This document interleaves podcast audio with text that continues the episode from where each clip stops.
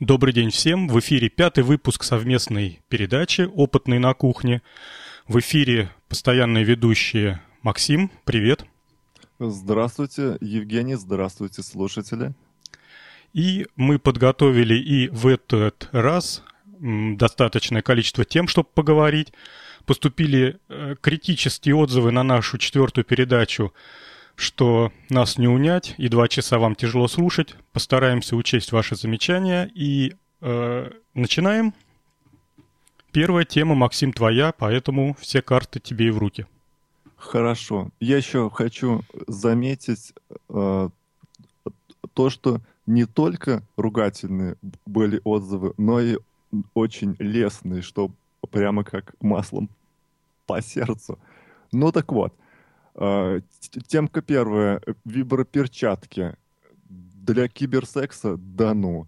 То есть э, суть в том, что некие ученые где- где-то в каком-то, сейчас я посмотрю даже, университете, ну, в Америке, со со создали ум умные перчатки. Они нужны для того, чтобы работать комфортно в средах, в очень холодных, например, или очень вязких, с комфортом для э, человека. Суть в том, что вы наверняка помните то ощущение, когда вы в бочке на даче в в холодню, с холоднющей водой осенью балакались там, пытаясь вы, выловить гнилые яблоки или еще что-то. И рука у вас немела, и вы не, не чувствовали, что захватили это гнилое яблоко.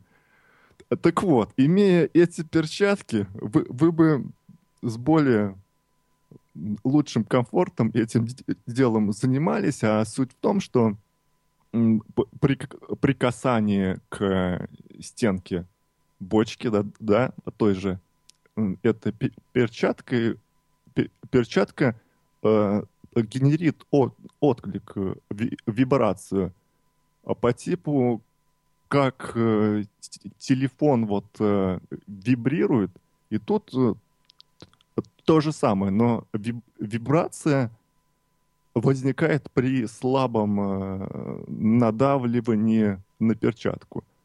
Вот. Э, вот вся, вся суть. Евгений, что думаешь, эту штуку можно как-то приспособить для киберсекса или чего-то подобного? Слушай, Макс, я эту статью, видать, не так понял, значит. Я, ну, по-английски посмотрел, э, я потом чуть позже нашел эту статью, переведенную на русский язык, вот прям вот с той же иллюстрацией, и я понял э, суть э, вот этой механики заключается в том, что если палец человека держать в постоянной вибрации, то есть подвести туда какие-то, ну, электроды, ну, скорее всего, это не электроды, а какие-то вот а, не датчики, исполнительные механизмы, которые будут на палец постоянно передавать вибрацию, то палец а, начинает то есть кожа начинает иметь повышенную чувствительность. И вот и, прочитав статью, я понял, что именно обнаружено возрастание чувствительности при постоянной микровибрации на коже человека. Причем э, вот в русской статье там было просто понятнее немного. Там они сделали эксперименты и э, находили резонансы, на которых э, повышалась чувствительность многократно. То есть еще там, ну, под каждого человека индивидуально надо настраивать. У каждого своя резонансная частота, на которую он начинает лучше чувствовать. А испытывали это таким образом, э, ну, то есть убеждались, что э, есть эффект, на лист бумаги наклеили шкурки, ну, такие вот наждачную бумагу, и шкурка была разной зернистости, причем э, квадратики этих шкурок наклеивали в произвольном порядке, а разница между зернистостями была незначительная. И если человек просто обычным голым пальцем водил по этим шкуркам, то он не мог с твердой уверенностью сказать, какая наждачная бумага более шероховата, а какая менее шероховата. Ну, то есть специально так подбирали, еще в случайном порядке. Там было что-то около 12 квадратиков, и он, значит, по ним ведет пальцем говорит, более шероховатая, менее шероховат. Ну, вот в таком духе. И вот находили резонансную частоту, когда у человека там повышалась чувствительность, и он почти там точно отвечал уровни, уровни шероховатости этой бумаги. Вот у меня такое восприятие произошло этой статьи. То есть, ви- видимо, я, увидев э, сло- слово секс, прочитал по ди- диагонали эту статью и что-то там додумался. Слушай, это э, получается, что э, рука, она находится постоянно под вибрационным да, воздействием или, или же не, некоторое время, но достаточно длительное, да? Ну, там вот визуально эта перчатка выглядит таким образом. Ну, вот обычная кожаная перчатка, а конец пальца именно в месте, где подушечка пальца, та, та которую мы трогаем, чувствуем, в общем, тот наш mm-hmm. самый чувствительный кусочек руки, он имеет в перчатке вырез, то есть перчатка с дыркой. И дырка освободила именно эту подушечку. А вот сбоку, слева и справа от ногтя находятся два... Только что подобрал хорошее слово, опять забыл. Два исполнительных механизма, которые передают вибрацию на палец. И uh конец пальца находится в постоянной вибрации, причем она очень незначительная. И это позволяет вот этому оголенной подушечке э, повысить свою чувствительность. Ну, согласись, что, что мой путь, он гораздо более э, востребован. Да-да-да, я понял. Ты, ты что делаешь? Ты э, делаешь просто усилитель чувств. Ты, да, да ты... Прям дол... как в том фильме. В том фильме. Дол, дол, да. Долбишь в палец человеку усилие. Такой этот транзистор. На входе слабый сигнал, а на выходе долбеж такой прям капитальный, до кровищи. Представляешь, а, наклеить на пальцы э, клеем э, тензомосты, и потом привод к таким вибрационным штукам. Так, тогда и руку ну... нечего опускать в бочку с водой. Она и так все почувствует. Ты водишь там по этим, по шероховатостям. У тебя полный эффект присутствия. Ну, ну как э, без этого-то в, в бочке с, с холодной водой ты уже, уже не обойдешься, потому что вот именно для, для таких ты применений наиболее это важно. А тут я смотрю, вот, видимо, да, я как-то это не, не понял. Какая-то, смотри, перчатка с, с дырками, что-то. Ну как, как-то все это стрёмно как это сделано. Ты... Все-таки я, я сторонник э, более радикальных изменений. И, кстати, знаешь, что вот э, есть такая болезнь, называется вибрационная. Это вот у, у тех, кто работает с э, отбо, отбойными молотками, вот там сверлит много стенок, и там смысл в том, что при э, постоянной вибрации у тебя э, возникает спазм в мелких э, сосудах на руках, что, в принципе, в особо тяжелых случаях э, приводит, приводит к оттеканию и к, к, к нарушению там всего и вся. А, а потому-то я вот те перчатки, которые они разработали, одевать не, не, не хочу точно. Раз там э, постоянная вибрация, то я как бы не хотел бы их использовать. Я когда поискал в интернете на русском языке виброперчатки, то как раз все поисковые запросы привели к перчаткам, которые противодействуют вибрации. Это вот как раз для работяг, кто работает с вибрацией. Я так понимаю, там какая-нибудь прослойка, гасящая э, вибрацию. Вот. Силиконовый, скорее всего. Ага. Ну, почему-то картинок я не увидел, хотя, честно говоря, не стремился их увидеть. Ну да, наверное, это техника безопасности элементарная, и наверняка для опасных работ, связанных с вибрацией, такого полным-полно разработано. А когда я написал поисковый запрос «виброперчатки повышение чувствительности. То есть я хотел все-таки докопаться. Может быть, есть какое-нибудь описание, э, ну вот, как работает этот механизм, почему у человека повышается чувствительность, причем резонансно на каких-то частотах определенных. Ты не поверишь.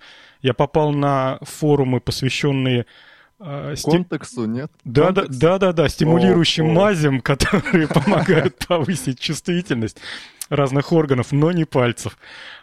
Вот. Поэтому тема, в общем-то, э, получила такое распространение не только у американцев, наши тоже думают, как повышать чувствительность. Да, и там наверняка у, у наших есть реклама, что-то вроде э, купи крем для повышения груди и крем для повышения удлинение еще там чего-то, и, полу, и, полу, и в подарок получишь крем для увеличения мозгов. Наверное, так как-то.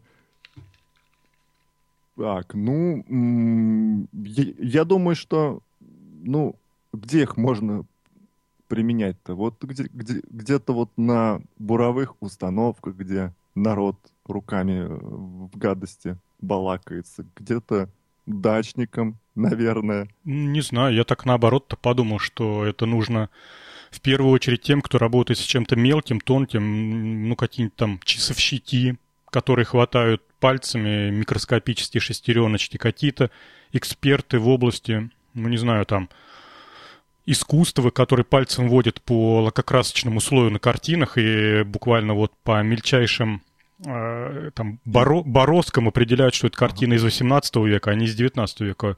Им бы, наверное, такая штука пригодилась. Представляешь, там десятикратно повысить чувствительность кончика пальца и понимать, что ты там... Это как это, знаешь? Как у слепых обостряется чувство на кончиках Супермен. пальцев. Да-да-да. Ну, еще, наверное, где-нибудь в медицине для, для, для тех, кто потерял способность там... Ну да, хотя бы, хотя бы отчасти восстановить. Ну да, пожалуй.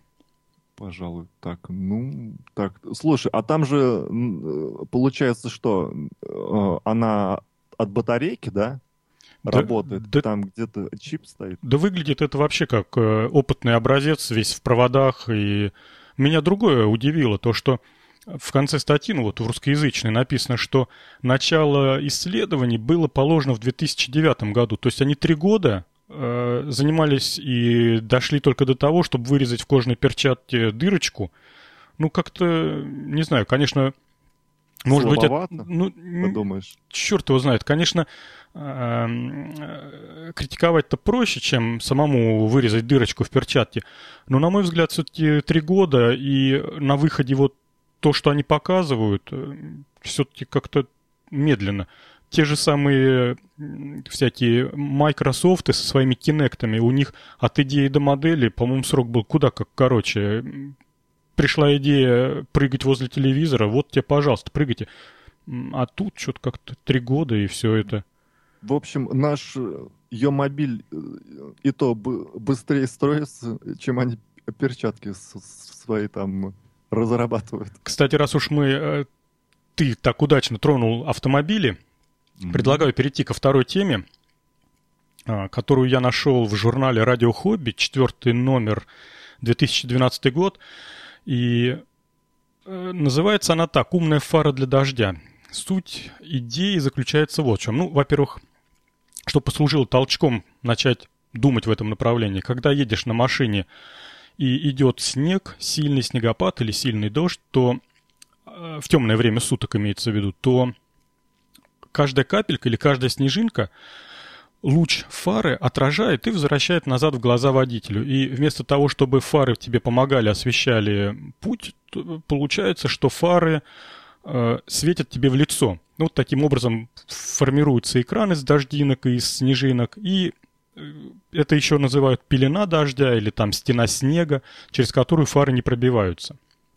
И что придумали Э, эти ученые, сейчас я открою статью. Ну, это на базе тепловизора, нет? Нет, нет, нет. Вот идея мне довольно-таки понравилась. Значит, э, университет Карнеги Миллиона. Это я даже не знаю, это Америка, наверное, да? Не знаю. А ну-ка, я сейчас тоже открою эту статью. Я, я по-моему, все, все статьи освет... посмотрел, а вот именно Стра... эту... Страница я... 15. Сейчас, ага, сейчас посмотрю тоже. Ну, неважно, я пока продолжу. Тут, тут написано профессора с непроизносимым названием из университета Карнеги э, придумали следующее. В общем, они поставили в фару, пока это опытный образец, существует он только для машины Honda Civic, они взяли в фару, поставили э, два устройства. Первое устройство это видеокамера, второе устройство это проектор. Ну вот такой бытовые проекторы сейчас уже стали привычным делом, те, которые на стене кино показывают. Ну, там, наверное, какой-то специализированный проектор, но тем не менее. Алгоритм работы следующий. Видеокамера снимает снежинки или дождинки. Причем она работает в определенной зоне, которая располагается выше, чем взгляд водителя. Ну, то есть вот камера сфокусирована и направлена на высоту, ну, там, не знаю, полтора-два метра над землей. И... Но в смысле, она стоит вот где зеркало, да-да-да. Да, внутренне стоит. Она да. стоит внутри, да, и там через специальное зеркало, но я так понимаю, это только ради компоновки. Можно было бы ее и поставить, я так думаю, даже и правильнее ее будет поставить, например, на крышу автомобиля, эту камеру. И эта камера узкой полосой снимает э, снежинки и дождинки, которые еще не долетели до взгляда водителя, но на подлете. Она снимает эти э, снежинки который находится над головой водителя, ну, над крышей автомобиля, и передает в компьютер. Компьютер просчитывает и понимает, где эти снежинки окажутся через какой-то промежуток времени. Ну, там, через, ну, через секунду это слишком длинно, ну, там, через миллисекунду. Дальше это все обсчитывается и формируется картинка э, проектору, как ему надо посветить, чтобы лучи света не попали вот на эти будущие места этих снежинок. То есть э, проектор постоянно светит, э, хочу, хочу сказать разным светом, но э, он постоянно светит разной картинкой, и на этой картинке в тех местах, где предполагается, что появится снежинка, в этом месте э, просто луч света не выходит. То есть там просто не зажигается вот этот сенсор, который свет выдает.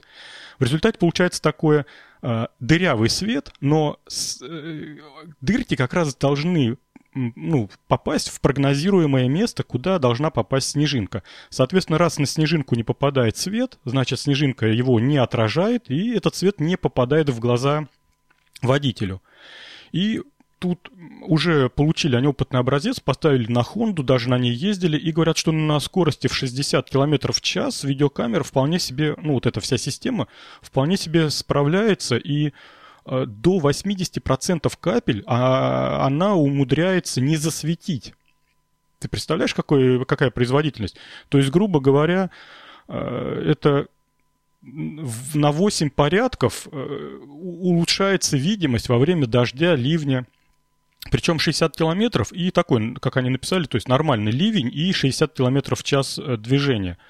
Конечно, э, тут сразу начинаются вопросы, а если ветер, а если ты поворачиваешь налево-направо, там маневр какие-то совершаешь? Ну да, конечно, тут будет сложнее, и, может быть, даже она в этих ситуациях не сработает. Ну вот, начало положено, и мне показалось это таким интересным техническим решением. Я, я, я так при, понимаю, что э, это убийца тепловизоров, нет? Мне кажется, да. Ну, а что там с тепловизорами? Ты в двух словах скажи, а то что-то я... Ну, я так не понимаю, ознакомился. Что... Я, я так понимаю, что вот э, можно как бороться со всякими э, плохими погодными услов... условиями. Самый надежный и самый православный способ, да, который используется в военных э, каких-то приложениях, это тепловизор. Это значит, мы просто смотрим э, по сторонам в инфракрасном диапазоне, и mm-hmm. все, и принимаем mm-hmm. там какие-то все, решения. понял, понял, о чем ты говоришь. А здесь... Но он, он же требует дополнительного экрана. То есть это он снимет, покажет. Э, я не знаю, мне кажется, что... Я... Ну, они как? Они в режиме реал-тайм работают, и, и там это самое тоже софт, который распознает э, изображение, там что-то при, понимает, кто идет. Бабушка или лось может даже определить там и чего-то тебе подсказать. Но, конечно, тепловизионные решения сто стоят э, э, более 200 тысяч рублей, прямо тебе скажу. Вот я сегодня вот только интересовался на их сайтике. А вот это, я думаю, что такое дешевый костыль, который может вполне себе в, в, в некоторых э, ситуациях помочь. Конечно, не фонтан, но идея хороша. Мне, как всегда, в этих, э, вот в таких статьях меня даже не так радует техническая сторона вопроса, как э, изящество найден, ну, изобретения, находки, э, как просто оказывается, и как сложно до этого додуматься, и как просто это выглядит решение, что, ну, просто человек задался вопросом, а что мне, собственно, мешает в снеде? Мешает то, что он отражает. Так давай мы не будем светить на снежинку, а будем светить между снежинками. Вот, по сути дела, в трех словах идея этого изобретения. Светить только между снежинками. Но зато как красиво реализовано. А про тепловизоры я, да, я что-то вспомнил, но я не знаю, пока, пока лобовое стекло автомобиля не превратится в, в полноценный э, дисплей, и который заменит собой, то есть оно будет всегда непрозрачно и всегда будет выводить только то, что нужно вывести. Задний вид, передний вид – на два экрана в машине смотреть это, конечно, тягостно и очень небезопасно.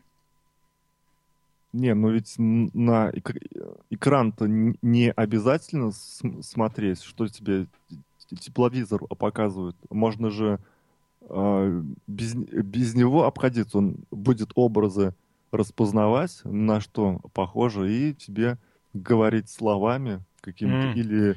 Ты имеешь в виду с предварительной... Том, томным женским голосом, что там Евгений, наверное, это лось, ага. сбавь скорость. С предварительной экспертизой, да, с, а, с ситуацией на дороге. Ну да, тогда... Ну это уже получается, да, уже получается такая серьезная... Стоимость уже другая. Да, серьезная да. вычислительная машина нужна тут обсчитать и вот эти... А, ну, я думаю, айфоном уже не обойдемся с тобой машине. iPhone пятым даже. Ну, не только айфоном. Тут и... Ты видел эти... И Nokia не потянет. Нет. Ты видел, в Америке проводятся чемпионаты автомобилей без, без водителей, машины-роботы. Они же научились уже проходить маршрут. Еще буквально 2-3 года назад э, была такая, ну, то есть важно просто доехать. Там уже там не так важно э, победить в скорости, важно было просто добраться до финиша. Вот, а ты видел же, да, понимаешь, о чем я говорю? Нет, нет, я, я не видел, я следил только за, за теми автогонками и э, автосалонами, что ли, где много женщин, и на них мало одежды, а вот э, роботах я как-то упустил. Ну, все довольно-таки просто, хотя автосалоны с женщинами это тоже дело очень Хорош. правильное и хорошее. А машины с роботами, там идея такая, ее со всех сторон обвешивают видеокамерами, там ну, просто неимоверное их количество камер, датчиков, лазерных всяких измерителей расстояния. Ну, она превращается в такую, знаешь... А, а сам робот, он получается автономен, да, или кто-то им управляет. Нет, абсолютная автономность. Именно, ага. именно, да, именно то, что э, есть у нее там есть алгоритмика, есть понятие, что такое дорога, есть понятие там точка GPS определенная. Ну, им, наверное, говорят, вот сюда надо доехать. И ставят эти машины в ряд на дорогу, И дальше, а дороги в каких-то там, знаешь, в степях Колорадо, там и неровности, и бугры, и такая грунтовка, то есть это не шоссе асфальтовое. И они mm-hmm. по этому безобразию потихонечку с такой неторопливой скоростью, лишь бы добраться. А я говорю, вот еще 2-3 года назад машины просто не добирались до финиша, до назначенной точки. Они там и прикувыркивались, и попадали в ситуации, с которыми они там не могут справиться. Ну, упирается в какой-нибудь куст, и все. И вот у нее там алгоритмика не работает правильно, не может из этого куста выбраться. А Мне вот... кажется, это э, на, на, на нашей любой э, федеральной трассе примерно а такие же условия есть. Ну, ну да. Вот. А сейчас добираться стали. И уже не шуточно говорят о том, что вполне реально, что э, машина без водителя, это, в общем-то, даже, может быть, и на наших глазах будет. То есть не, не то, что только там дети наши увидят, но и мы сами вполне реально посмотрим, как можно сесть на заднее сиденье и просто сказать, куда тебе надо. Мне, мне кажется, после на, нашего подкаста с, с тобой кто-то все, все-таки захочет на свою старую добрую шестерку при, приделать Kinect и что-то там написать, чтобы под управлением ноутбука, там каких-то еще приблуд, она см смогла выполнять при, примерно те же вещи, что и эти роботы. Ну-ну-ну, именно так. Так, ну, предлагаю э, раздел «Новое» закрывать. Мы в, этот, в этой передаче попробуем ввести какую-то э, рубрикатор наших тем. Вот это была э, это был раздел «Новое», а сейчас раздел э, «Самоделки», «Самоделкины». И... Я дум, думал, ты скажешь новые, старые и протухшие. Да нет. Ну, озвучу тогда все наши разделы, которые попробуем. Если это будет удачно, то будем придерживаться вот такой последовательности. Если это окажется слишком занудным, то и бог с ним. Утилизируем и не постесняемся. Значит, Э, раздел «Новое» мы закрываем. Дальше раздел «Дай» или по-русски «Самодельщики». Потом раздел «Наши идеи», где мы попытаемся решать какие-то задачи. Попробуем сегодня, как это у нас получится. И наша любимая рубрика, которая э, нашла такой живой интерес у слушателей, это «Тупиковая ветвь». Поговорим про очередные штучки, которые когда-то были страсть как популярны, и что-то с ним потом случилось. Следующую тему подобрал тоже я, поэтому я начну, а очень хочу, чтобы ты ее разгромил в пух и прах и камня на и... камне не оставил. И на- надругался над ней. Ну, Хорошо. Ну, хотя, с другой стороны, посмотри, из, как... Ладно, из, какого... Уж, из, какого раз... из какого раздела эта тема. Солдат ребенка не обидит. Значит, журнал «Радио» номер 10 за 2012 год и просто замечательная тема, которая называется «Калькулятор как источник энергии». В двух словах, э, берем обычный бухгалтерский калькулятор, у которого есть питание от а, солнечных батарей, с двумя питаниями, то есть батарейка плюс солнечная батарея. Вмешиваемся в эту сложную китайскую схему, припаиваем два провода к солнечной батарейке, ставим два диода, чтобы а может быть, они там уже и стоят. Скорее всего, даже, что они там уже стоят. Диоды, которые позволяют переключать э, либо питание батареечное, либо когда появляется питание от солнечной батареи, значит, ну, приоритет питания с помощью этих диодов разруливается. Мы припаиваем два проводка, сверлим дырку в торце аккумулятора и ставим там гнездо. И если нам вдруг надо запитать какой-нибудь небольшой радиоприемничек или другой калькулятор, или может быть еще что-то, которое потребляет не больше, чем полтора вольта, то, пожалуйста, включаем настольную лампу, под нее кладем калькулятор, подключаемся, и у нас калькулятор это вполне себе источник энергии и даже почти вечный. Максим, давай. О, о, Ру- oh руби. Я тут открыл эту статью, и тут, э, значит, я прочитал фамилию автора и село Курба Ярославской области. Это мне все, все сказало одно, однозначно, что тушите свет, ребята. Калькулятор, ну, на вид это такой вот, такая здоровенная штуковина, есть у любой продавщицы на рынке. Вроде бы на вид света, как же она, UV-панель, что ли, называется? Со, солнечная, солнечная да. панель. Солнечная панель, а, да, solar panel, да, ага. А, значит, вроде бы не маленькая, и я даже при, при, при таком немаленьком размере сомневаюсь в ее спо способности в подзарядке вот здесь а, написано, что можно заряжать для миниатюрных дисковых аккумуляторов. Я даже о таких и, и не слыхал, что такие бывают. Вот. Ну, мне, мне, мне кажется, это фигня полнейшая, и нужно с позором выгонять из э, журнала радио, из секции радио начинающим.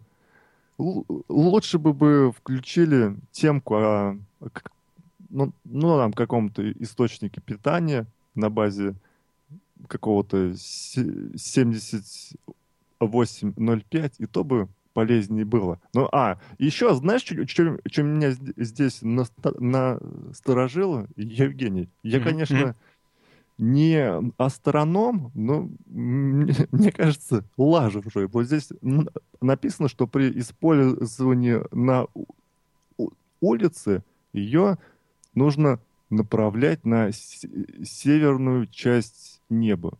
Почему северную? Может, он еще э, автор на э, полставочки астрологом халтурит, нет? Да тебя другое должно в первую очередь было удивить и остановить. При, О, при, боже, при, при пользовании на улице. Я вот себе представляю, так живо рисуется картина, выходит чувак, захотел он там что-то подзарядить или послушать э, э радиоприемничек, плеер, да, достает он калькулятор. И давай пользоваться. А к нему, знаешь, припаяна такая розетка на 220 да, включает и, тут, слушает. Тут я э, не хочу, конечно, над молодым человеком э, так сильно издеваться, но э, журнал «Радио», конечно, иногда бывает такие темы выберет, что хоть стой, хоть Скат... падай. Скатывается сам знаешь куда. Причем э, питание от солнца-то тема-то неплохая, но вообще по мне так вот в разделе радио для начинающих должно, ну вот как мне видится, эту тему надо было немножко э, редак... редакции, да, редакции журнала немножко поменять, а именно сейчас выкидывается огромное количество старых калькуляторов. Зайди там вот в любую фирму, лежат поломанные, запыленные. Ну, выковырить 2-3 световых э, вот эти солнечные батарейки не представляет ни малейшего труда. А вот дальше надо взять кусочек плотного картона, клей момент, наклеить три батареечки, аккуратно распаять, показать, как правильно паять. А, поставить, не знаю, для чего он там а, конденсаторы стоят в параллель батареям, какие-то промежуточные... А вдруг будут это, облака там э, Да, они ж, ты же понимаешь, они же все равно не спасут. И пульсация будет только. Ой, да, ну, ну, не знаю. Пульсация же, она все равно будет непеременная, а от от, ну, от стабилизации это все равно не решение. О, как ну, сказал, от стабилизации. Ли, видишь ли, в, в селе Курба считают по-другому. Зачем там эти конденсаторы? А твое неавторитетное мнение никого их не волнует там. Вот, ну, и вот, вот такую панельку да навесить бы на заднюю стенку действительно какого-нибудь плеера или радиоприемника и превратить приемник, который каждую неделю пожирал по одной батарейке типа ААА, там, мизинчиковая так называемая. А вот теперь смотрите, решение бесплатное, дешевое, из трех раздолбанных калькуляторов я вот экономия. А самое главное, это э, там и экологию защитил, да, наверное. Слушай, а, а, а вот ты сказал, что это все на картонку, а, а, а как же ее под дождем развешивать? Ты подумал, а может ее лакировать картонную плату твою придется, нет? Ну нет предела совершенства, Максим. Это второй этап.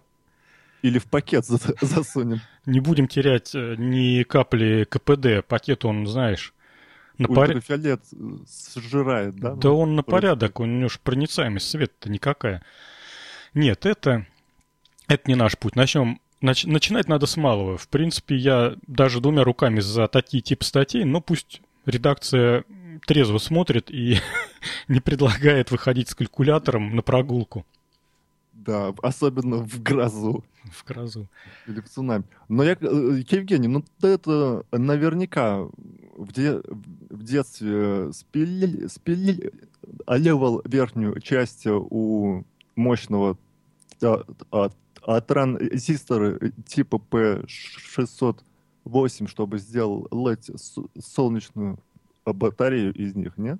Нет, э, почему-то эта тема как-то меня не трогала. У меня было несколько э, фотодиодов, таких вот, ну, вот рассыпухой, mm-hmm. и с ними я игрался, да, действительно. То есть я на них светил, видел, что меняется у них проводимость.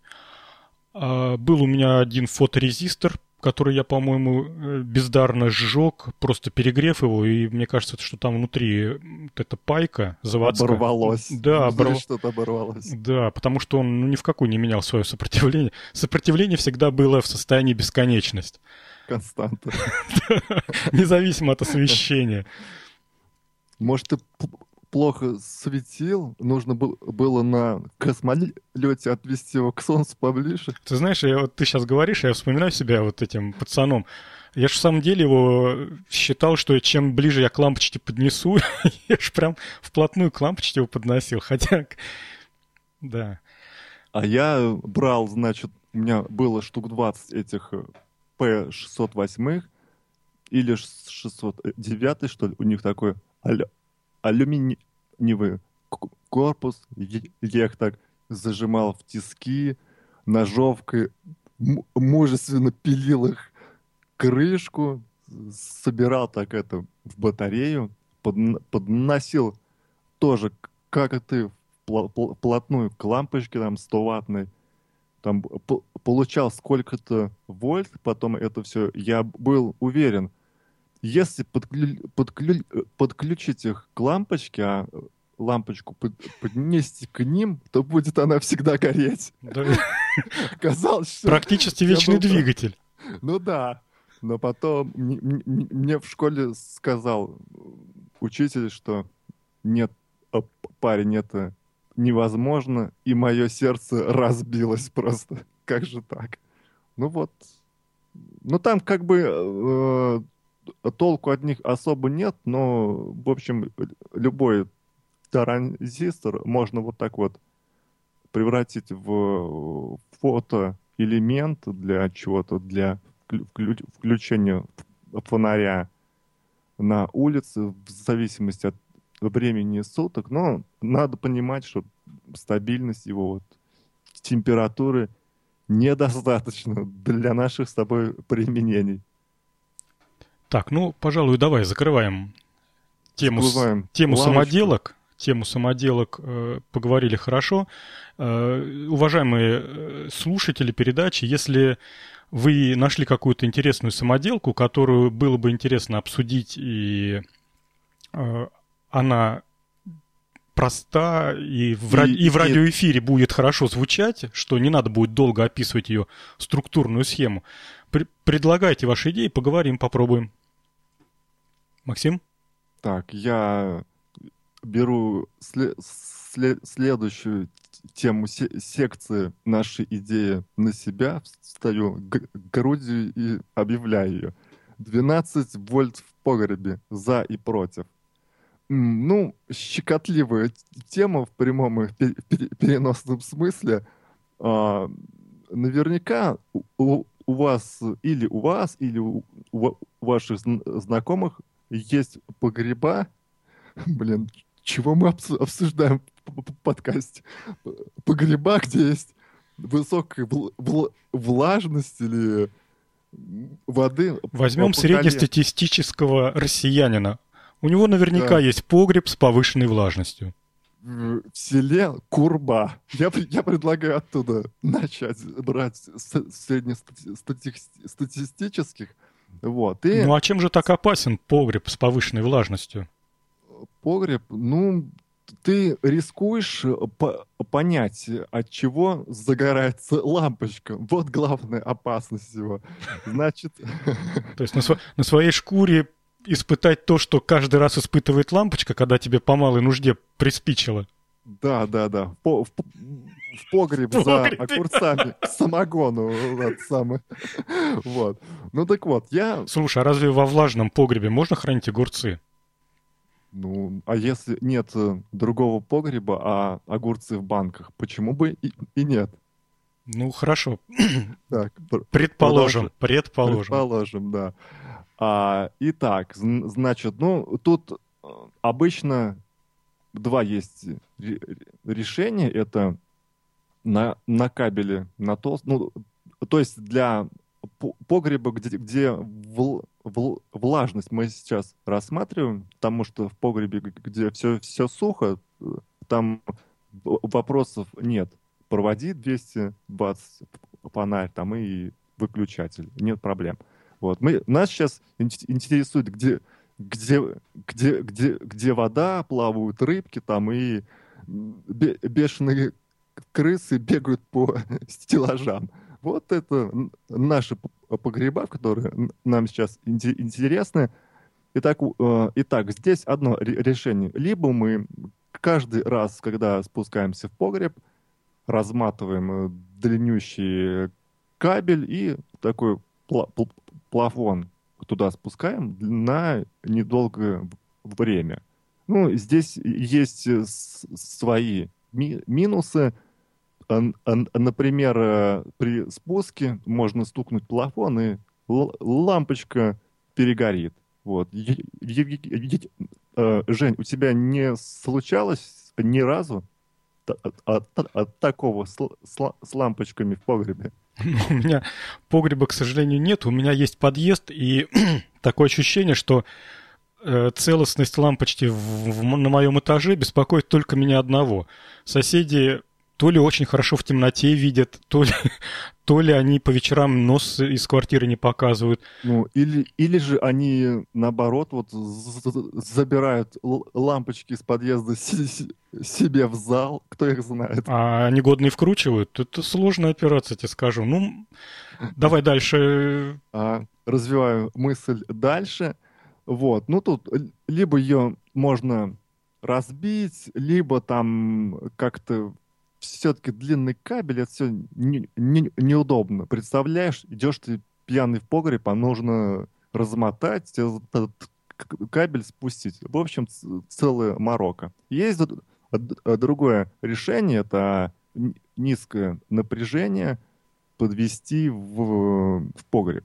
Ну, на самом деле считается, что безопасно в сырых помещениях это две- д- 12 вольт, в сухих э, 42 считается безопасным, и можно пальцами прикасаться, и ничего с тобой не случится.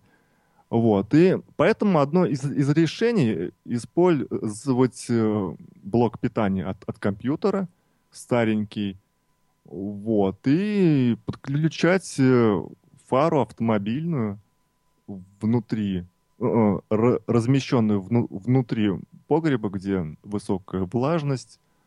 Вот, я, я, я думаю, это отличная затея. Я видел у одного знакомого, он правда, не с, помо- не с помощью бл- блока питания от компьютера, а с, с помощью обычного трансформатора заводил 12 вольт в, де- в деревянный э, гараж и, э, гараж и спокойно себе жил и, и не тужил. А также можно от 12 вольт запитывать э, вытяжку, которую желательно иметь в погребе, бу- будет потихонечку вы- выдувать или вдувать.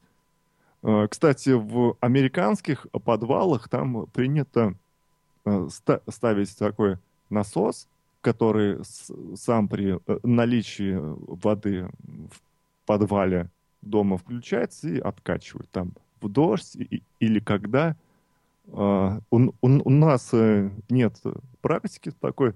Я думаю, это с, связано, с одной стороны, с тем, что самым доступным насосом, который не, не, не сильно жалко сжечь, является малыш. Вот. Евгений, а, а, а на твой взгляд, почему мы в своих э, погребах насосы не используем откачиваемые? Это ввиду их э, конструкции, да? Просто есть еще более дешевый насос. Э, малыш это непозволи... не самый... непозволительная роскошь. А самый О. дешевый насос это ведро и черпак. Ну, тут еще ну, нужна одна человека сила. Это же все-таки... Э, а ее кормить, поить надо. Тут еще посмотреть как. Я вот, э, пока ты рассказывал свою идею, я знаешь, что подумал? А если в погреб завести не электричество, а завести свет с помощью световода, а пусть лампочка находится в сухом, отапливаемом помещении, а по световоду передаст все, что необходимо, и посветит там сколько угодно. Не, не, ну оби, об, обычно же потребляют самогон вечером и ночью. И, и в этом случае что делать? Ждать полнолуния, что ли? Да нет, по световоду свет электрической лампочки передавать. А, концептуально, слушай. Ну да, только хотелось бы понять, э, вообще световоды есть в природе? Который Но... в ну, состоянии передать там 100 ватт электрического Слушай, света. Я, я, я уже на, на, нашел сл- слабое место. Если использовать световоде в качестве э, отражающих э, поверхности обычные зеркала, которые в деревнях валяются и можно найти, то они от влажности испортятся. Потому что в влажных помещениях там желательно использовать специальные марки зеркала. Вот. Если ты обращал внимание, что вот в сантехнике, который продается, иногда есть пометка такая, что специально для влажных помещений. Это я не, не, не обращал никогда внимания, что-то как-то мимо меня прошло. А насчет, ну, так... насчет насоса я-то что хотел сказать-то. Смотри, э, когда ты попытаешься автоматизировать свой подвал, ну это же полноценная автоматизация, когда заходишь, он светит, когда влажность почувствовал, он э, качает, сам откачивает, сам откачивает, да, то враг любой автоматизации это ее надежность. И у нас то света нету, а чаще всего, знаешь, когда вот идут всякие вот эти э, паводки, затопляет, то то свет выключат, то еще что-то там. Поэтому Главное... Дизель держи. Дизель Хонду. Дизель. Сарай соседний. Ну, это генератор.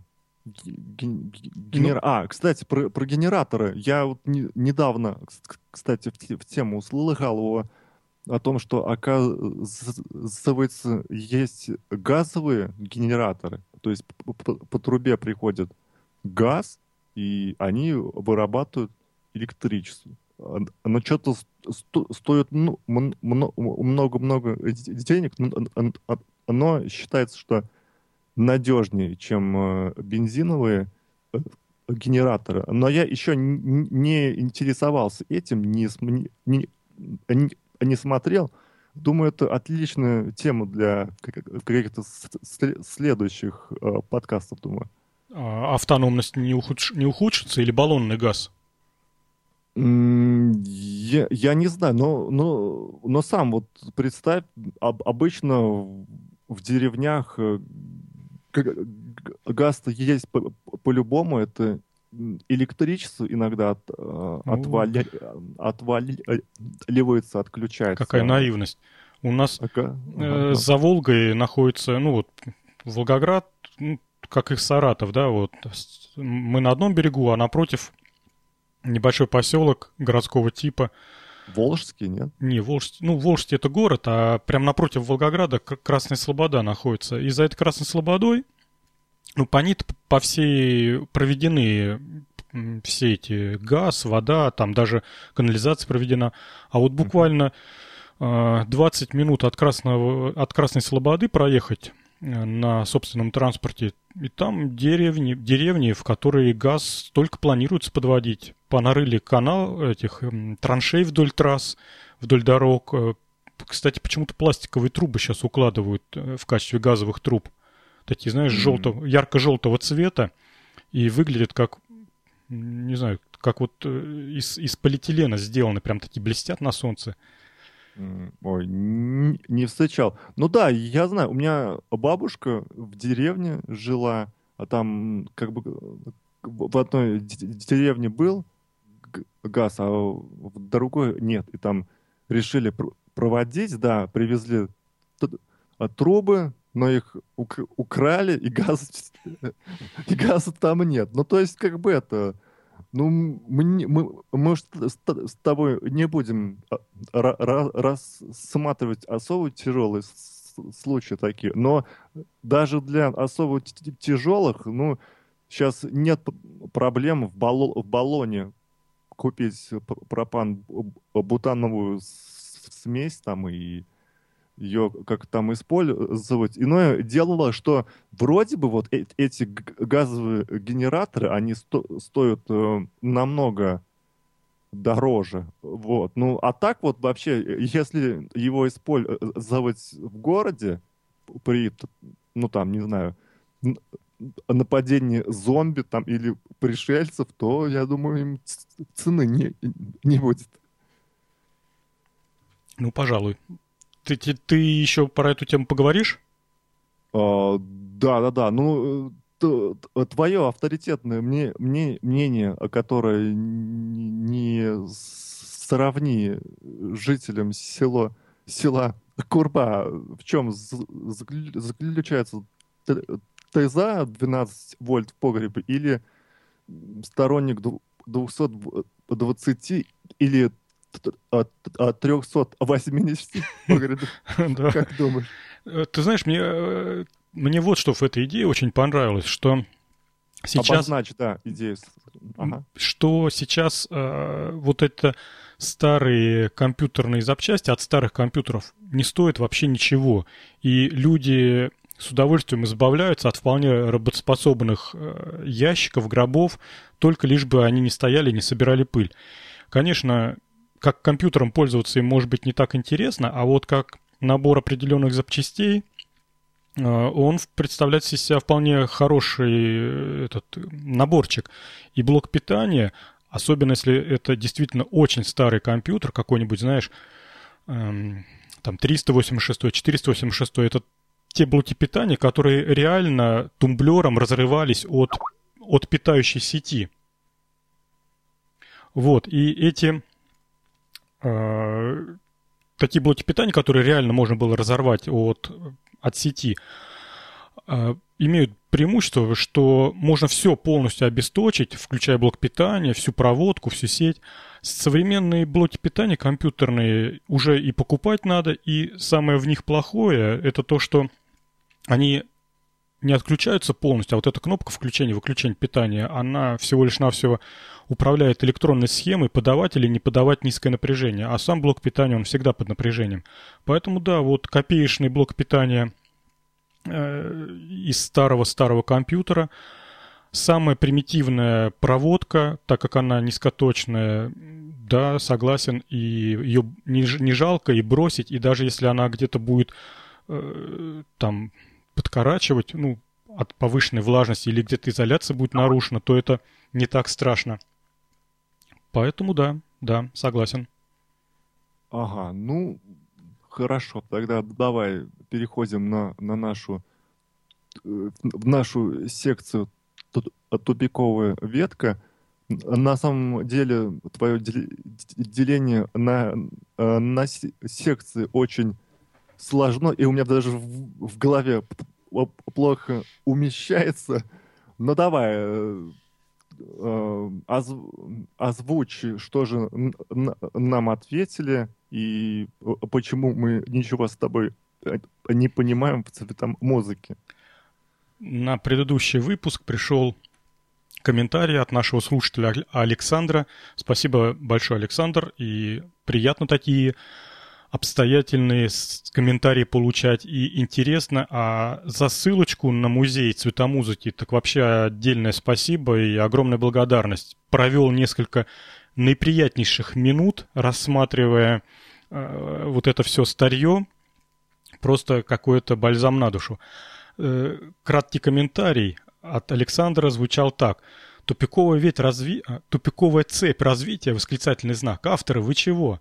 Цветомузыка не может быть тупиковой, так как предназначена только для развлечения. Это даже не развитие, а отдых. Я тоже когда-то собирал такое подобное. И тут не о журналах, а о цвете музыки. В данном случае все это как-то идет в никуда. Вы не можете представить, какое чувство я испытал, перебирая мусор в подвале и нашел старую самодельную цветомузыку. Я ее притащил домой, почистил, водрузил на почетное место, отодвинув дорожащий домашний кинозал Philips. Это надо понимать. Как мы, да. тебя, как мы тебя понимаем, Александр? Значит, он Фи, Philips выкинул в помойку, а Радугу-2 э, поставил на ее место, что Какая ли? Радуга-2? Самодельную цветомузыку. А, Хотя он, конечно, мог ей дать такое громкое имя, как и Радуга-2, но написано самодельно. Радуга-5. Я по ссылке от Александра полез вот на этот музей цветомузыки. Ну, конечно, шикарное место, где собраны удивительные э, удивительные модели. Причем меня, честно говоря, порадовал порадовала география, которая... Э, Все это с Советского Союза, надо понимать, и порадовала география.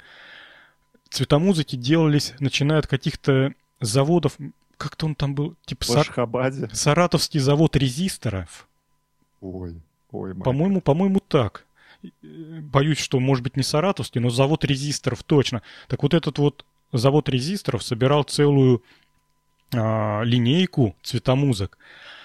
А дальше больше я полез еще, думаю, посмотреть э, вообще текущее состояние цветомузык э, на сегодняшний день каково.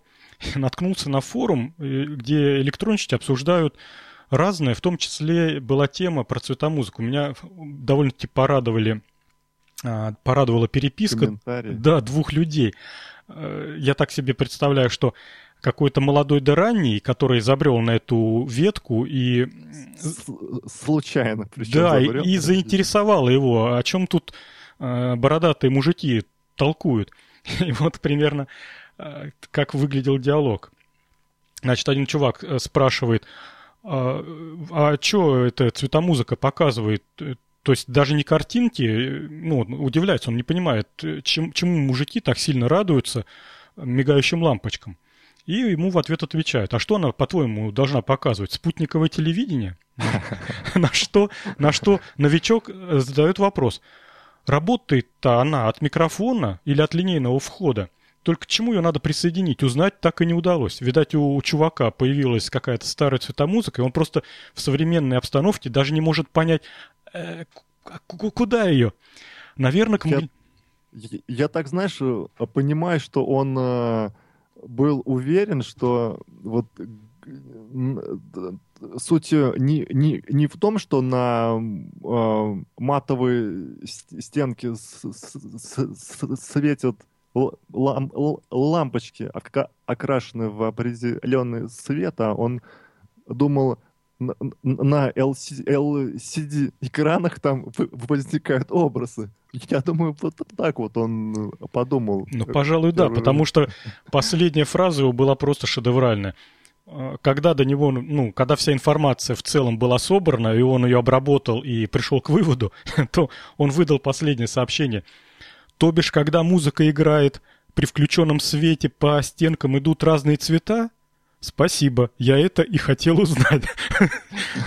То есть чувак, конечно, не предполагал, что когда-то большой забавой могли бы быть разноцветные пятна по стенам, и кто-то еще сравнил, а, кто-то на этом форуме этому молодому объяснил в качестве аналогии привел. Ну, ты, говорит, в Винампе видел визуализатор музыки? Вот, говорит, что-то примерно такое же, только хуже. Не такое... Больше по размеру. Да, и не такое подвижное, а просто, говорит, пятна мигают. Ну, пожалуй, про цвета музыки мы будем закрывать, а на сегодня хотел я... Но все-таки я еще хотел Да-да-да, давай, давай. добавить, что ну, вот э, самое меткое как бы наблюдение о том, почему сейчас не используется цвета музыка, это я услышал от, от, от, от тебя, и смысл в том, что сейчас есть клипы и большие плазмы, и надобности в этом всем деле особо нет. Это только для особых ценителей э, канифольного дыма. Ну, пожалуй, да. Хотя вот ты тронул больную тему клипы. Конечно, очень она... больную. Да, она не, не очень вписывается в тематику опытных, которые на кухне. Но у меня есть что сказать на эту тему, и молчать я не намерен. Давай, давай. Обозови их самыми последними словами. Ты знаешь, э, с недавнего времени я все клипы делю на две большие корзины. Те, которые снимались, не знаю... Без одежды и с одеждой. Да нет, тут, понимаешь, не так страшна съемка без одежды, а как есть... Сейчас то ли жанр такой выработался, то ли это какой-то новый вид искусства, то ли я что-то не понимаю. Но сейчас стандартный клип выглядит таким образом. Идет видеоряд, который нельзя привязать ни к словам песни, ни к текущему там, политической обстановке в стране. Вообще ни к чему. На этом видеоряде а, обычно кто-то перемещается из одной комнаты в другую. А, иногда это бывает, то есть видно само движение, иногда съемка то в одной комнате, потом на каком-то ночном проспекте, потом это в каком-то огромном зале – вот. И все это время, вот главная героиня, так она зачастую и певица, все это время она извивается и трогает себя руками за лицо. Какого черта все певицы трогают себя руками за лицо? Ну... Ты понимаешь, о чем я говорю? Вот да, прокрути да. в голове свежие клипы, неважно, русские, особенно русские этим страдают. Стоит певица в обтягивающем белом платье, стоит рядом с телефонной будкой, в нее не заходят. И вот она извивается, касается бедрами вот этой неприкрытой двери телефонной будки, а правой рукой проводит себе по щеке. Какого черта все вы трогаете себя руками? Слушай, вот я когда смотрю на клипы, и там героиня то я вообще на, на лицо не смотрю даже, на бедра только и все. Зачем мне лицо? Вот. А насчет ви- видеоряда, а, я так пони- э, понимаю, что он ну, в общем, а, видеоряд, он видится таким а, оборванным, да?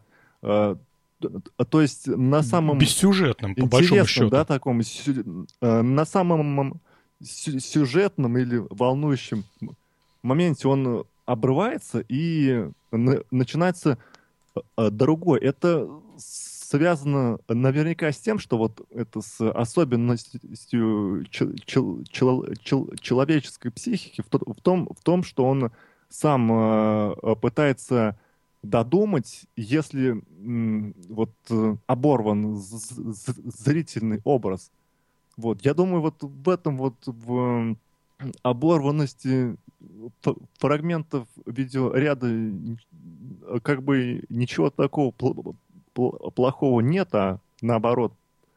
Плюс позволяет включить фантазию.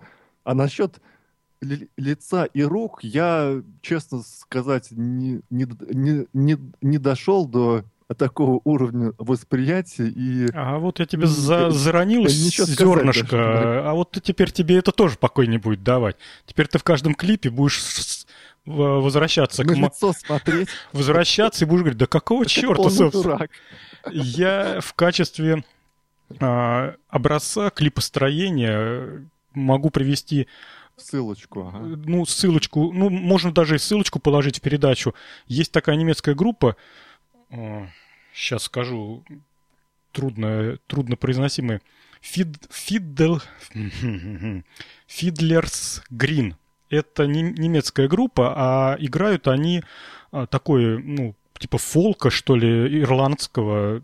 Ну, в общем, ну, в таком духе. Давай, ссыл, ссылочку мне в студию и, и в скайпик давай. Да, ну, только, наверное, не сейчас, потому что я тогда потрачу время на поиск, э, чтобы не разрывать эфир. Потом в конце, ладно? Я хочу взглянуть на лица этих певцов. Ладно, ладно, сейчас буду пока говорить и рассказывать. А, у меня, по-моему, оно даже в закладках лежит. Так вот, а, угу. все ее клипы построены по принципу какой-то театральной постановки. И есть театральные постановки вот э, с несвязанным сюжетом, но здесь же просто ну, какое-то восхищение и, конечно... Жень, э, а может ты, смотришь не, не те клипы. Вот я сейчас вспомнил вот э, клип э, группы «Серебро», «Мама Люба», там они едут вот там в, в машине втроем-то. Не видел ты его? Я что-то даже, наверное... И там они, и там они вроде бы как до, до лица не особо до, доходят, а только до груди. Вот не знаю. А, может быть, тебе э, стоит заменить музыкальные предпочтения, и все тогда, все решится? Да. Ну, не знаю, я что-то... Мне уже сразу не нравится группа «Серебро», я как-то... Даже по названию что-то меня как-то немного напрягает. Ну, ладненько, ты э, ищи ну, ты пока, так... а я сейчас объявлю еще одну там с, э, твою темку. Это не, не моя идея, а Евгения.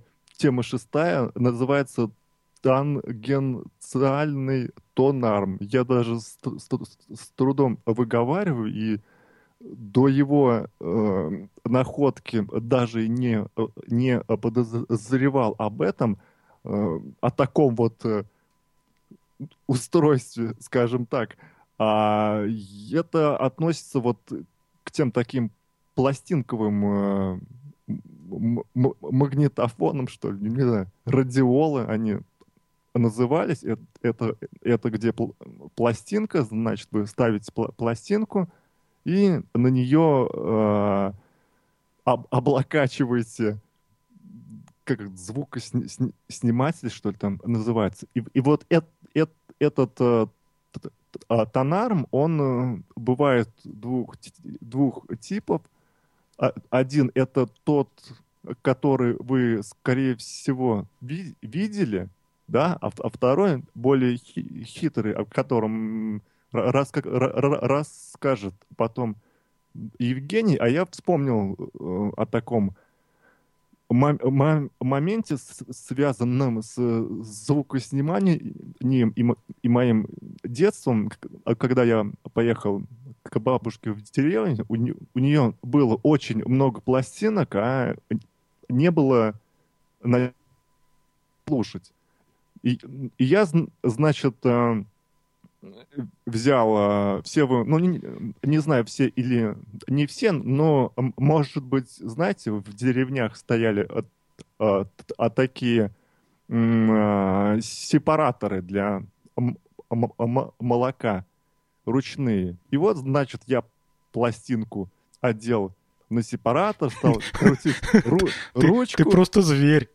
А потом взял обычную швейную иголку и ставил ее на дорожку. Конечно, пл- пл- пластинки портились, но я слышал звук, который зависел от э, скорости кручения ручки. Ну, при- в принципе, все работало, но потом я получил за э, это все подзатыльников целую кучу за испорченные пластинки, но я узнал, э, как, простым способом извлечь звук из пластинки. Ну, а теперь тебе давай, Евгений, передаю слово, давай.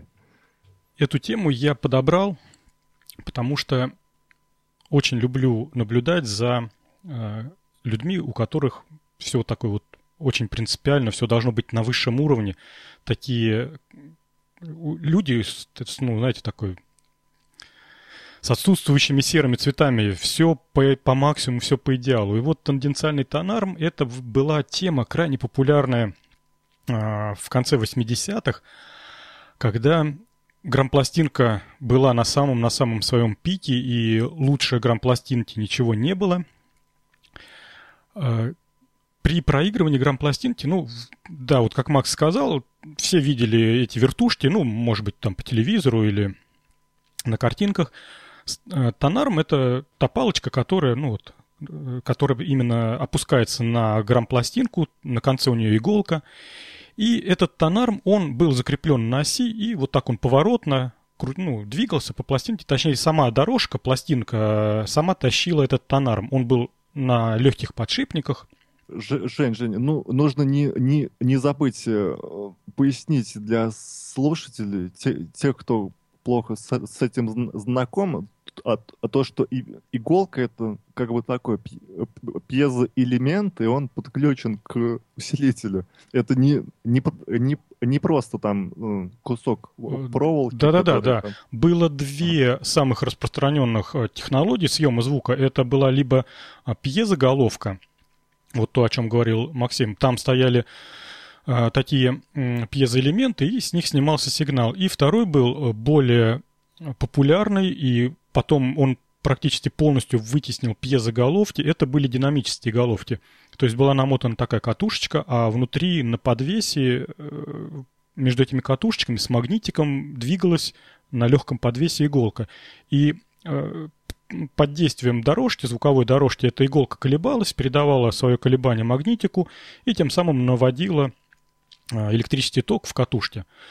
Так вот, принципиальные люди, которые хотели слушать все, что хранит в себе пластинка, они давно поняли то, что вот эти тонармы обычные, э, не тангенциальные, они не дают полноту картины звуковой. А с чем это связано? Дело в том, что как в свое время делались пластинки. Ну, кстати, и сейчас тоже делаются пластинки. Я вот недавно узнал, что сейчас становится все более и более популярным. Если ты записал альбом на компакт-диске и выложил ее в сеть на MP3, эм то многие сейчас делают еще тираж на виниловых дисках. И это сейчас становится определенным трендом, и все больше и больше людей делают свои тиражи.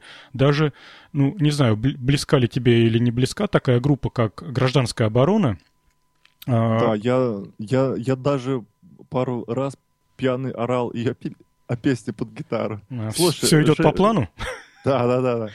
Ж, Ж, Жень, а вот э, виниловый диск, он чем-то отличается от пластинки или это одно и то же? Это синонимы.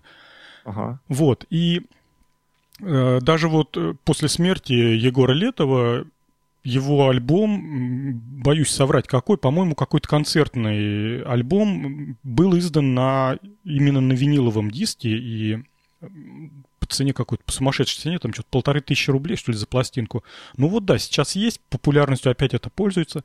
Так вот, э, вернусь к тому, почему принципиальных людей не устраивали обычные тонармы и зачем вот эта вся сложность а, с тенденциальными. Дело в том, что когда делали пластинку, то технология изготовления грамм-пластинки выглядела таким образом. Брали э, алюминиевый диск и ставили в специальный станок, который резал э, матрицу вот этот алюминиевый диск в дальнейшем назывался матрица. И этот станок выглядел таким образом. Ну вот, а он был чем-то похож на, на проигрыватель грамм-пластинок, ставился вот этот алюминиевый диск, но только тонарм с резцом, уже с, не с иглой, а с резцом, двигался строго перпендикулярно к оси. А, Жень, я уточню для слушателей. Это значит, то есть э, машинка для записи на пластинку представляла с собой ну, на вид э, тот же проигрыватель, но там была пластинка не пластиковая, а из алюминия, да, и вот эта вот игла, которая на нее давила, она оставляла бороздки у нее, да? Да, она прям в этом алюминиевом диске врезала канавку, и э, вот это тонарм вместе с резцом двигался, очень важно, он двигался строго перпендикулярно к оси. Не по дуге, как обычный тонарм, а строго перпендикулярно. Ну, такая была, такое устройство было этих э, станков. Потом, когда матрица была нарезана, ее снимали, резали обычно там несколько десятков матриц, эти матрицы отдавали уже в производство, и ими уже штамповали пластиковые, ну, сами пластинки, то есть брали э, диск пластмассовый, он пока еще был без дорожек, нагревали эту матрицу, прессовали, оставался отпечаток от алюминиевой матрицы. Ну, в общем, таким образом нехитрым получался обычный виниловый диск. Когда мы приносили его домой, ставили в проигрыватель грампластинок, то мы, играя на обычном тонарме, ну, то есть проигрывая с помощью обычного тонарма, мы получали искажение такого вида, что ближе к концу пластинки, то есть ближе к центру пластинки, тонарм поворачивался на уже довольно-таки приличный угол, там где-то градусов, не знаю, 25, может быть, 30, и тем самым сама иголка а, тоже поворачивалась и становилась не перпендикулярно дорожке, а становилась вот тоже под углом к дорожке. И вот это, вот это все не давало покоя и лишало всякого сна меломанов и аудиофилов. И тогда начались вот эти изобретения тенденциальных тонармов. И вот э, я там приложу потом к нашему... Сэмпл? свой. Нет. Нет, я приложу вот статью с фотографиями одного из проигрывателей, чтобы вы могли оценить вообще вот это изобретение человечества, вот это вот гений инженерной мысли. Дело в том, чтобы, чтобы двигать э, тонарм по пластинке, этот тонарм имел... Весом в 2 килограмма? Да нет, он... Наверняка. Самое главное, это, Макс, ты проникся, проникнись идеей. Этот тонарм надо было двигать моторчиком который шумел, между прочим, да? Ну, да, он, во-первых, может быть и шумел, но второе, понимаешь, вот а, ты видел, да, грампластинку, там какое расстояние между дорожками? То есть вот этот моторчик да, да, да. синхронно вместе с э, вращением диска грампластинок должен передвигать тонаром вот на эти микроперемещения. Это была довольно-таки сложная задача, и довольно-таки, а это, напомню, был конец 80-х, Тогда о современных микроконтроллерах, которые сейчас повсеместно там умеют чем-то управлять, даже речи не было. Все это было аналоговое, все это было на операционных усилителях, все это сравнивалось там таким обычным аналоговым образом. Компаратором. Абсолютно правильно, компаратором. Вот.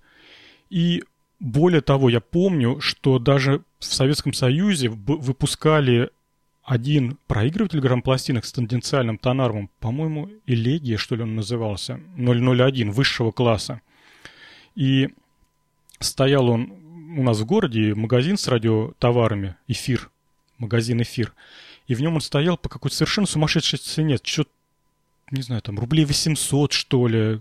То есть таких денег и э, это при средней зарплате инженера 120 рублей? Ну да, 120-150 рублей. Вот это вот чудо производства стояло по цене 800 рублей. Причем это был просто проигрыватель, и к нему надо еще было усилитель, колонки, что вылилось бы в добрую тысячу. Ну вот... Э... По-моему, в то, в то время машина стоила 2000, нет? Или 4? Я вот, кстати, насчет стоимости машин совершенно не знаю. У моей семьи тогда не было машины, и как-то меня автомобильная тематика в детстве почти не коснулась никаким образом. Вот, а вот всякие вот эти электронные звуковоспроизводящие были мне близки и... Ну, ну и слушай, вот и чё, вот мож, можно ушами разли, э, различить на, на каком проигрывателе с каким тонармом играется одна и, и та же пластинка, или, или же это все дудки из разряда тех аудио, не знаю, филов, которые там, не знаю, применяют золотые провода для подключения колонки к усилителю, или те, которые меняют конденсаторы в, в, в своих усилках для придании особо, а, особого звука. Что скажешь? Ты знаешь, э, пожалуй, я с тобой соглашусь, что а, разницу услышать, наверное, может не каждый, и очень мало услышит разницу. Тем более, меня всегда интересовала эта тема, вот эта аудиофильская, и сам я неоднократно был э, заражен этой болезнью, когда мне хотелось купить вот этот усилитель, вот эти колонки огромного размера. Э, но всегда почему-то я вот останавливался и э, у меня всегда, знаешь, какое объяснение было? Чтобы, услы... чтобы слушать и услышать вот эту всю прекрасную музыку, которая предполагается вот этой дорогой и сложной техникой будет качественно проигрывана, просто необходимо все это слушать, во-первых, в определенном помещении. Если ты в обычном зале, ну вот в обычной там квартире, в многоэтажке, в городской, поставил эту чудо-технику, а у тебя в этом же зале стоит сервант, в котором твоя супруга поставила хрусталь, и он э, в такт музыки позвякивает. Резонирует. Да, да позвякивает, и такой замечательный перезвон э, фоновый получается. Это первый момент. Второй момент – это э, источник звука. Грампластинка, грампластинки рознь, и недаром гонялись именно за тиражами там американскими или английскими. Тот же самый Битлз у нас на Апрелевке печатался, ну вот студия звукозаписи Апрелевская, ну, точнее, mm-hmm. не студия, а завод, звукозаписывающий завод Апрелевский, московский. Это у вас там в не, Моск... Волгограде? Не, Москва, да ну у нас в Волгограде ничего такого подобного не было. Самый, самый большой звукозаписывающий завод это был дядя Вася, который на, на своем двухкассетном магнитофоне тиражировал «Ласковый май» и прочее, там, бниемы. Вот, поэтому тут еще очень сильно зависит от пластинки, поэтому, не знаю, мне кажется, чтобы услышать действительно качество, вот то, о чем мечтают, нужно строить настоящую комнату, ставить туда минимум мебели, правильно там полы, стены, потолки, чтобы это было определенное эхо. Вот, покупать правильные пластинки, а потом все сводится к очень простой вещи, что слушаем там какую музыку мы слушаем не ту музыку, в которой надо расслушивать каждый, не знаю, там, каждый аккорд или каждый там пассаж э, дирижера, а мы слушаем всякую умцу, которая бум-бум-бум-бум, да. четыре да, четверти. Да, да. Я, кстати, с, с тобой с, соглашусь с, с тем, чтобы э, значит, пон, понять э, и оценить все возможности твоего дорогого оборудования, не, не нужно сл- слушать современную поп-музыку, а нужно слушать а, сложную музыку. Например, джа, э, джаз, да? А, у, меня, у, меня, у меня сейчас а, наушники Sennheiser HD 280 Pro, да?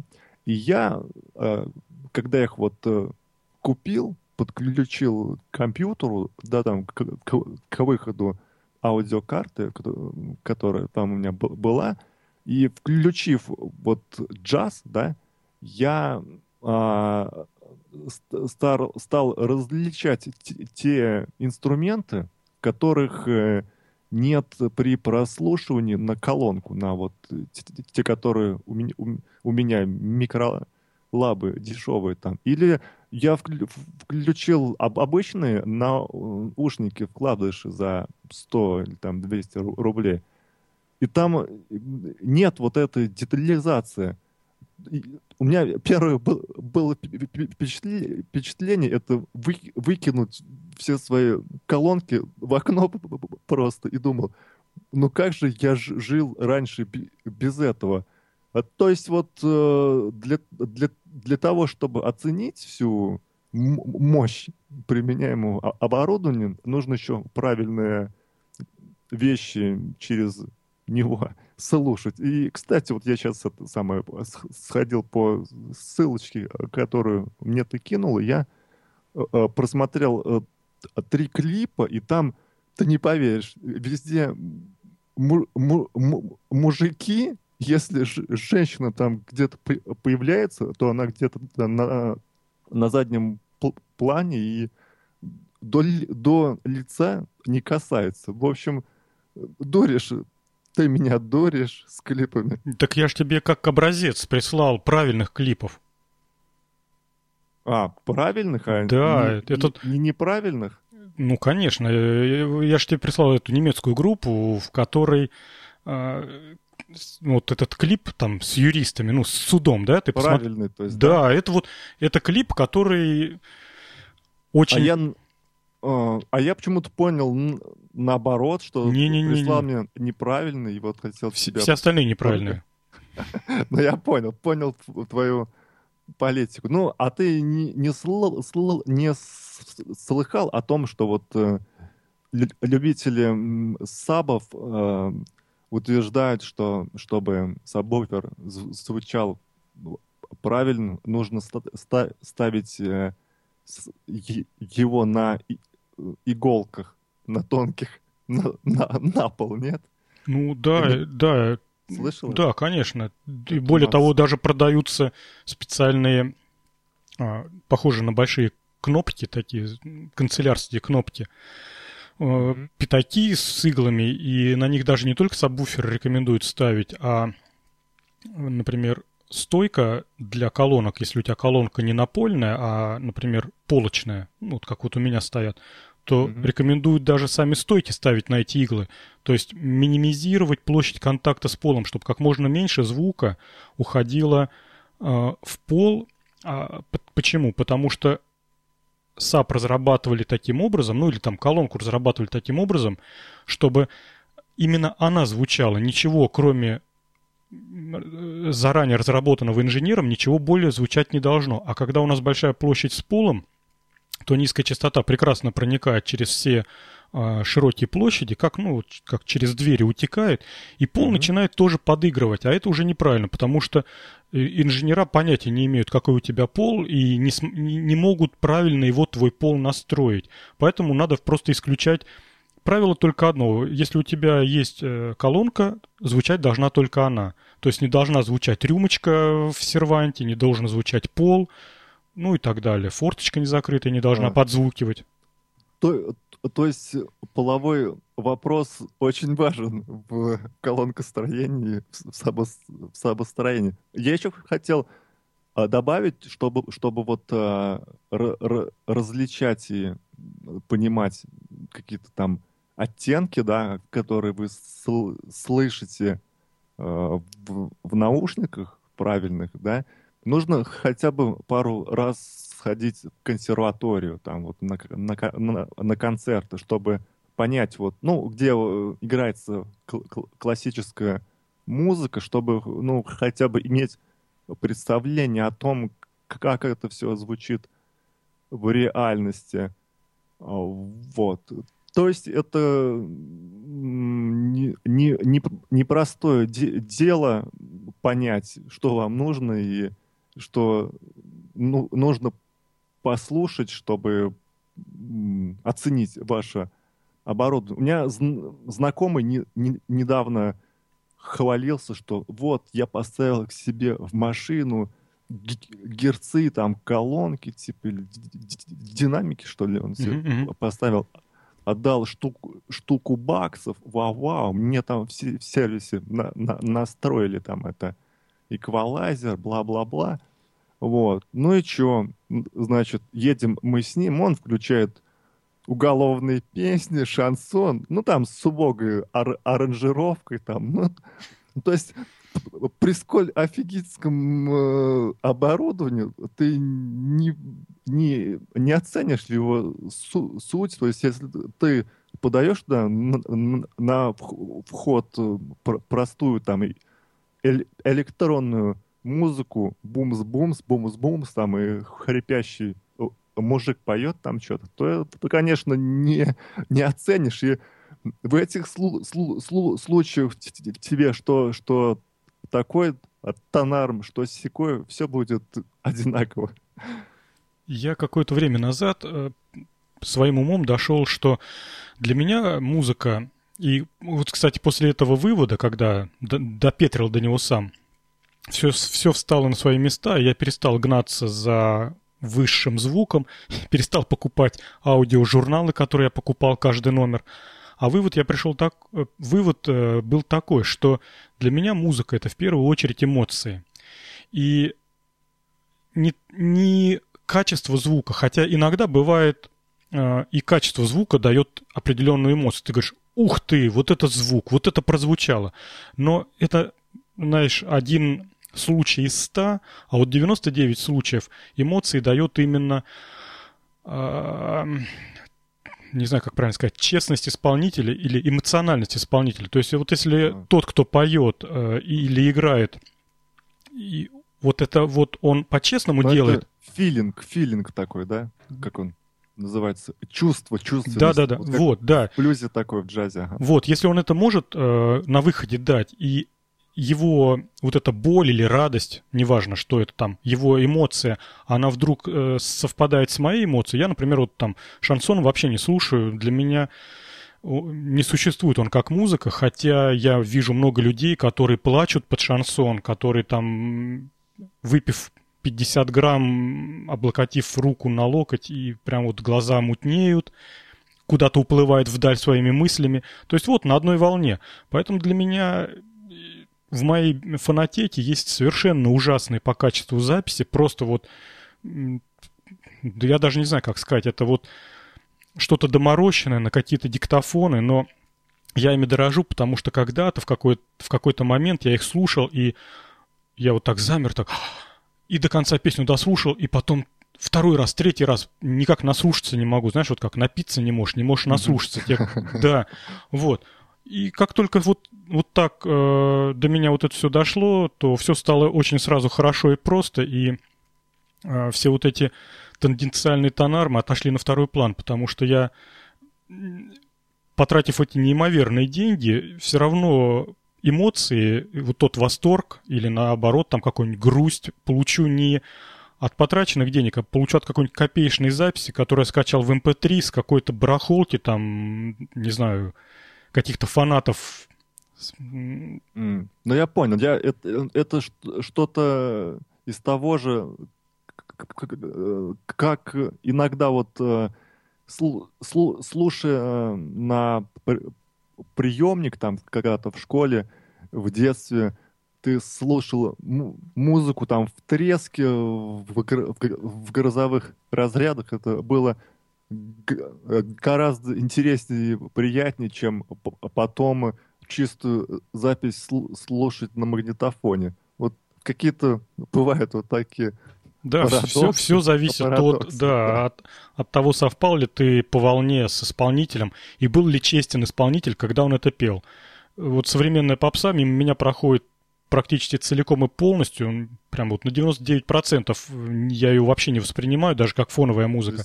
Считаешь ее обесчещенной и не, не слишком чистой для... Да, это, это просто, это просто обычная коммерция. Ее, вот знаешь, Утром приходят музыканты на завод, становятся к своим станкам и дают песню. Каждый вечер у них на выходе по песне. Вот ее упаковывают в пластиковую коробочку с названием компакт-диск и рассылают по магазинам. Это обычный, не знаю, там, обычный э, колбасный завод, мясокомбинат.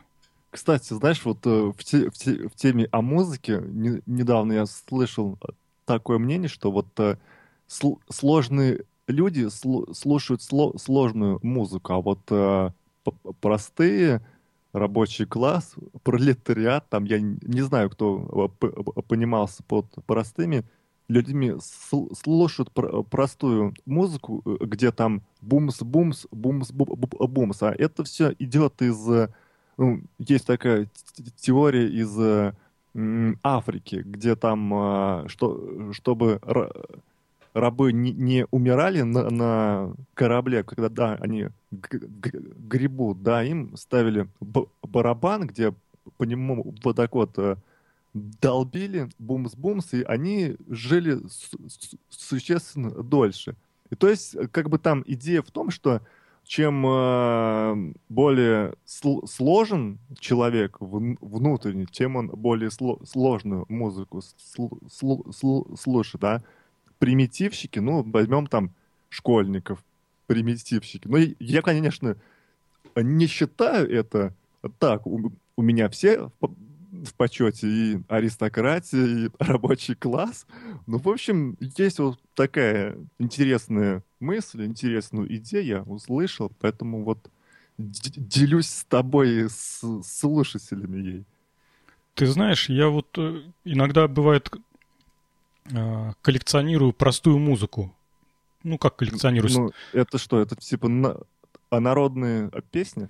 Ну, народные песни я безумно люблю и всегда с удовольствием слушаю, радуюсь, когда нахожу что-то такое, чего я до этого не слышал. А под словом простая музыка, я вот тебе просто пару примеров приведу. А, Петр Мамонов, знаешь такого человека? Что-то я слышал, но что-то не, не, не знаю. Ну, Гру- групп- не знаю. Группа Звукиму, может быть, более известна. Ну, ну не Нет, так важно. нет, ага. Вот, есть такой э, знаменитый, оказывается, в определенных кругах э, старый рокер, ну, он еще жив, дай ему бог здоровья, Петру Николаевичу. Так вот, он выпустил одну пластинку свою, где-то там на эпохе между 90-ми и 2000-ми. Э, Это что-то было, знаешь, вот такое п- постановочное в виде спектакля, и потом все это было записано и собрано в виде пластинки, в виде песен. Так не вот, понял, это спе- спектакль видео, что ли? Или- Э, или Он? Я существует, он Ага. существует и в видео-версии. Там, понимаешь, вот ты когда слушаешь, это ты получаешь одно наслаждение. Ты когда смотришь, ты получаешь совершенно другое. То есть вот он как спектакль, это самостоятельная сущность. Как а, музыкальный альбом, это самостоятельная сущность. Хотя и в спектакле, и на пластинке играется одна и та же музыка. Но когда это все еще на фоне его э, кривляний, ну, по-другому нельзя сказать, то ты, ты получаешь другой продукт. Но я хотел просто про музыку, про простую сказать. У него на этой пластинке порядка э, трех или четырех песен сыграны на одном аккорде. То есть вот он берет гитару, причем он без ансамбля выступает один. У него через плечо перекинута вот эта электрогитара его, такая, знаешь, полуакустика, полуэлектрическая. Мгм, мгм. Он выходит, ставит э, пальцы левой руки на аккорд, и вот музыка идет там 3,5 минуты. Вот он 3,5 минуты дум дум дум дум дум дум дум дум дум дум И вот он вот под это поет, причем там, ну, шедеврально, конечно. Особенно те, кто ценит, те, кто любит, не- несказанное наслаждение испытываешь. Вот. Это вот первый пример. Второй пример э, русские народные песни.